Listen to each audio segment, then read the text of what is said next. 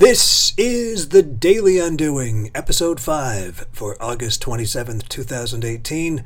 I'm David Cadet, who, together with co author and collaborator Mark Bovan, are creating Undoing, a movement to reverse decades of miseducation, misrepresentation, and misunderstanding of marketing so that it can be used more fully and effectively right now by you.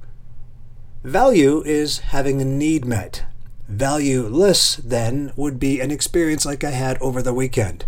I needed to find a specific sort of lapel microphone to be used in future episodes of Undoing's new Facebook Live show, coming soon to a phone near you.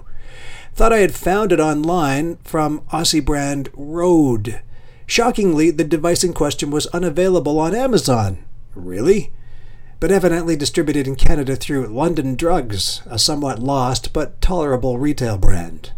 Upon entry into one of its locations early Sunday morning, I approached a teenage sales associate at his post behind the till. Explaining to him my specific need, he quickly Googled it, very impressively at that, and immediately concluded that they did not carry the device and that I'd have to order it online. Disappointed, I asked a follow up question about tripods for phones, to which he half heartedly lifted an arm, pointed vaguely at a distant wall, and said, So our tripods and selfie sticks are over on that wall and looked back at his screen. No eye contact, no probing for further information. What if I wanted a neon peach colored stick? Nothing.